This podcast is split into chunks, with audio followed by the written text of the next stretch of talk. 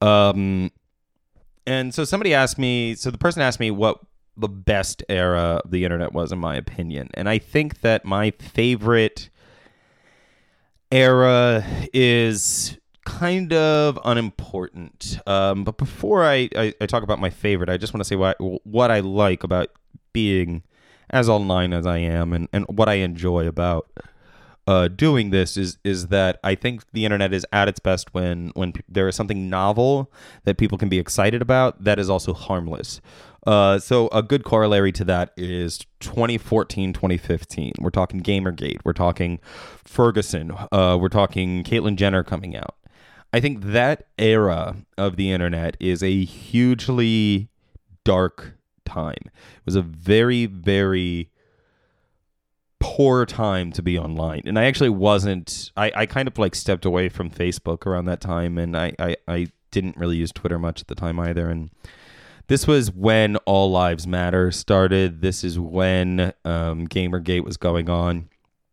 And people just had to kind of sit there and watch this happen. Uh, just watch transphobia, racism, misogyny become very, very, very easy online. Very it, it became very easy to say something like like uh, uh, Sandy Hook was a false flag, and people wouldn't really push back on you. And I almost got into a fist fight at a, an open mic with a comic who was saying uh, uh, that that that Sandy Hook was fake.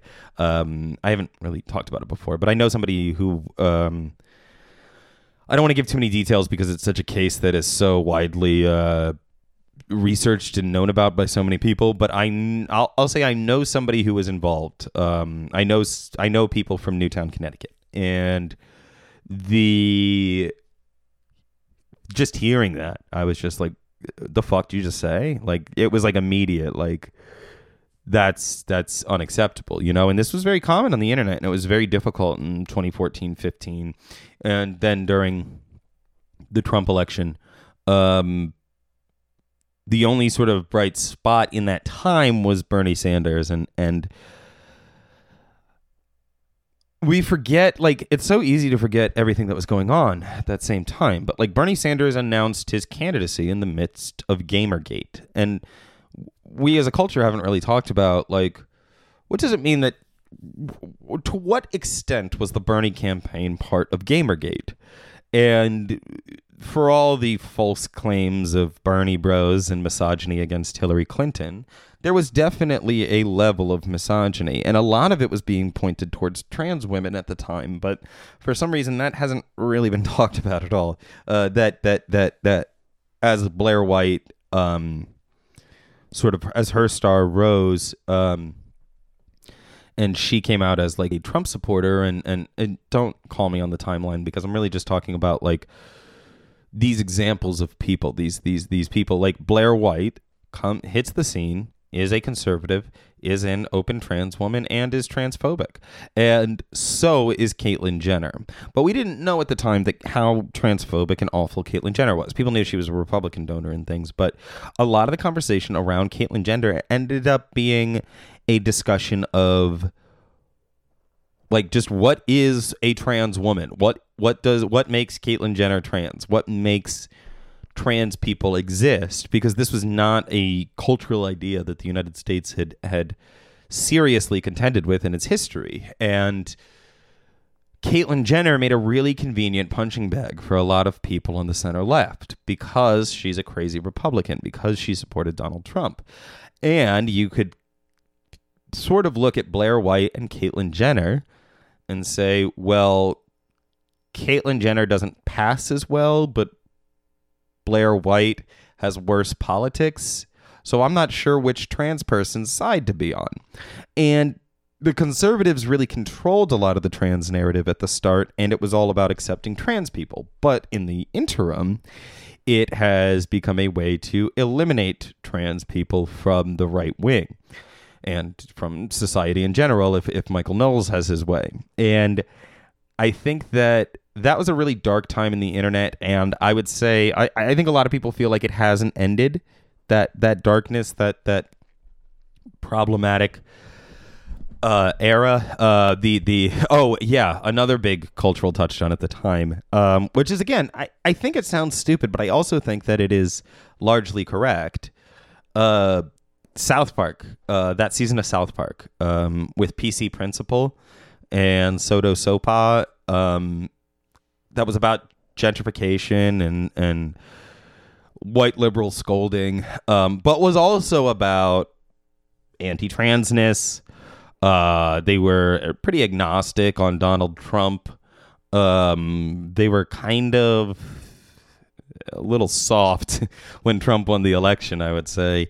And once Trump won the election, the first person who told us that everything was going to be okay was Dave Chappelle on Saturday Night Live. And it's it's I think a lot of that stuff and a lot of that insanity, the spell of it really broke at Charlottesville. And I don't want to be insensitive about Charlottesville, but I believe that Charlottesville did a lot of good for our culture. And that is not to say that Heather Heyer was a martyr or in any way deserved it or that anybody deserved to be hurt.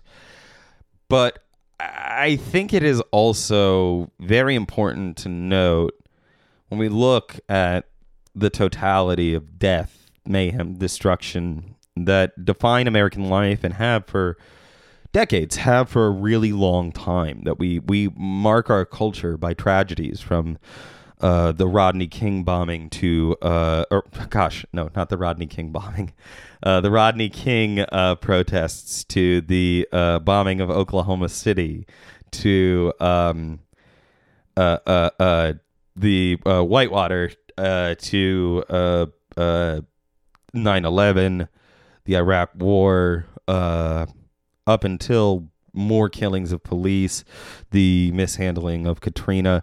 The, these things have weighed on the American consciousness in a way that uh, I don't think everybody likes to acknowledge, but as far as instances of death, mayhem, and destruction that have taken innocent lives for no reason, um, I think that we can look at Charlottesville as a little bit more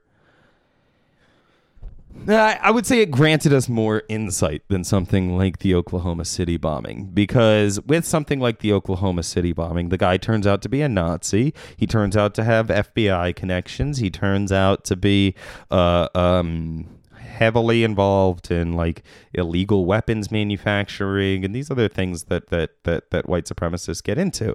And there was a villain there was a good guy and a bad guy. Nobody was pro. Nobody was on the news saying that they were pro Oklahoma City. But there were people on the news in 2014 saying they were against the protests in uh, Ferguson. And so a cop can kill someone on camera who is begging for their life. And the response by a certain percentage of Americans was to say he probably deserved it. And we don't hear those things about Rodney King these days, and it appears that some type of level of distance from these things, it, like there are certain inexcusable police murders that the right does not bring up, right? So if you take George Floyd, George Floyd had a record. George Floyd potentially had a drug problem. I never really looked into it. I don't really care um, because he didn't deserve to die. That's the ultimate thing. And the right wing loves to find reasons people deserve to die. They have a criminal record, they're on drugs, they had a weapon, etc. So there are certain ones that the right does not bring up, and um, Michael Brown is one of them. Uh, Freddie Gray is another. Um, uh, Philando Castile is another. And and you just look at those three instances of somebody begging for their life on the sidewalk, um, somebody being um, somebody being uh, Rough Ride. That's what I was trying to think of, like a, like uh, uh, uh, Freddie Gray. He was put in the back of a squad car with no sh- restraints, and they just r- drove around in the back of the not a squad car, like a police, like a paddy wagon, like a police van. And yeah, you you people you you, you immediately want to ask the question, like, how did this happen? Why would that happen? And there's no explanation, you know? Why does somebody die in police custody? Well, there's a lot of reasons somebody could die in police custody in defense of of some of the crazier conservatives, right?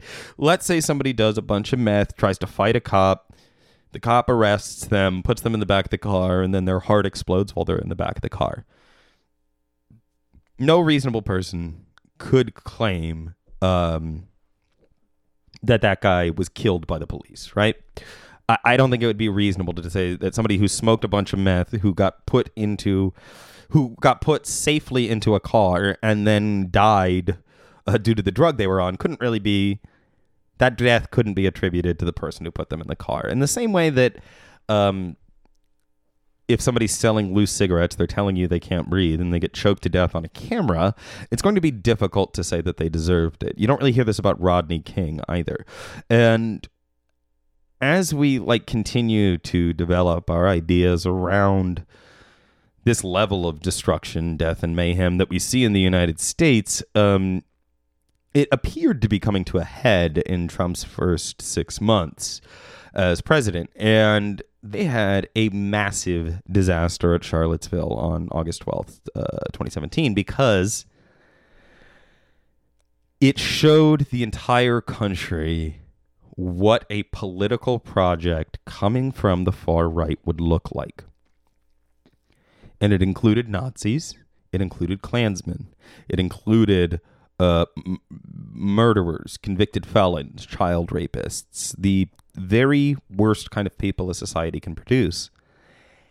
And those Nazis and murderers and psychopaths were asking to be taken seriously, as seriously as the center right of the American Republican Party because they voted for Donald Trump and they felt that Donald Trump would be their guy.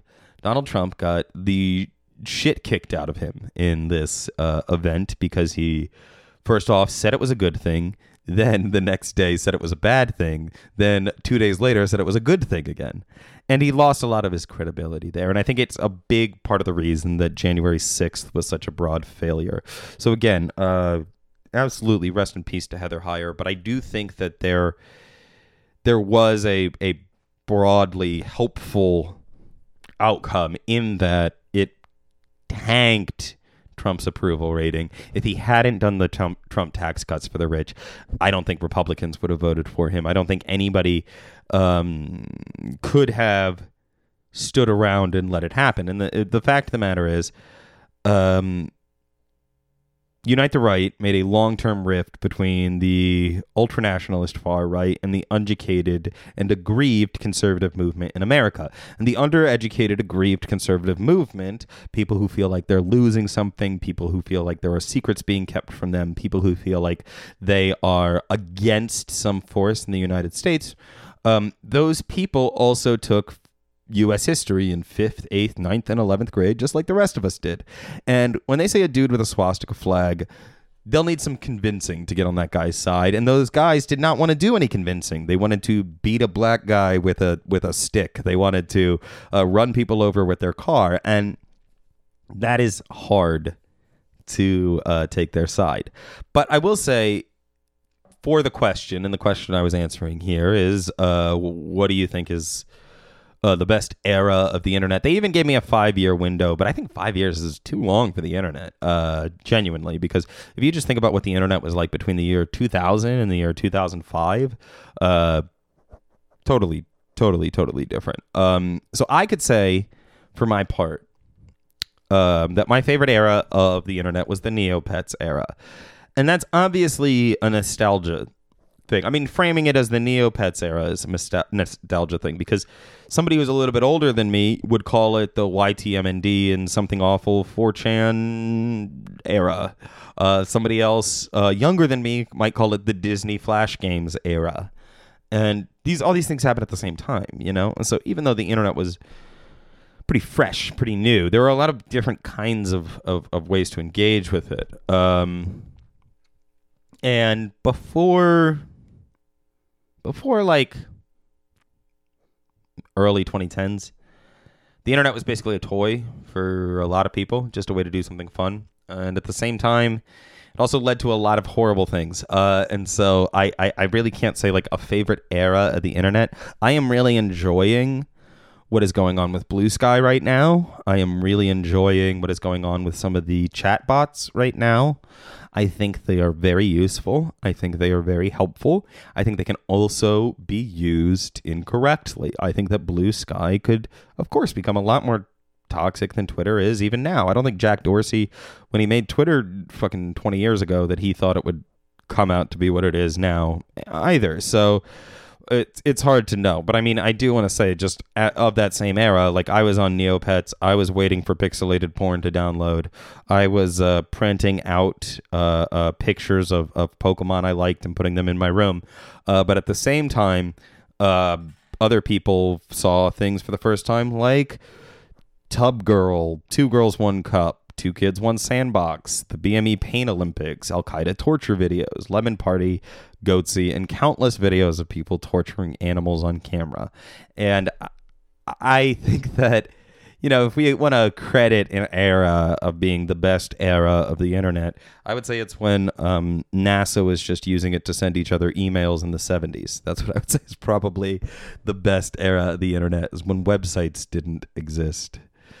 Um, let me look at other questions I have here. Thanks so much to my co-hosts for cooling their heels while I uh, just clear a few of these things up because I know that they're um, they're really bummed that they can't speak for this one. But um, I'm here to uh, let you all know they're listening intently. Uh, they're fluttering their eyelashes. They are uh, uh visibly, their hearts are beating out of their chests. They're just so excited to be here, just like I am. Um, oh, you know, I was going to talk about the show stuff at the end, um, but I do want to answer uh, Himbo. Um, he is himbo.bsky.social on Blue Sky, and he's a friend, Lucas. Um, he's he's been on my streams. He's he's we've talked a few times. He comes. He's in our. Uh, I know he's going to hear this. uh, so he asked if we could pick one person to come on the show. Who would it be? Uh, living or dead. Now, my initial reaction to seeing that question was, well, you obviously have to pick somebody living because or no, obviously have to pick somebody dead. Can't pick somebody living because if you pick somebody who's alive, then you're basically saying, you know, I, am playing favorites, you know? And so if I were to say that I wanted somebody, let's take, you know, I, I, I make jokes about it sometimes, but, you know, let's take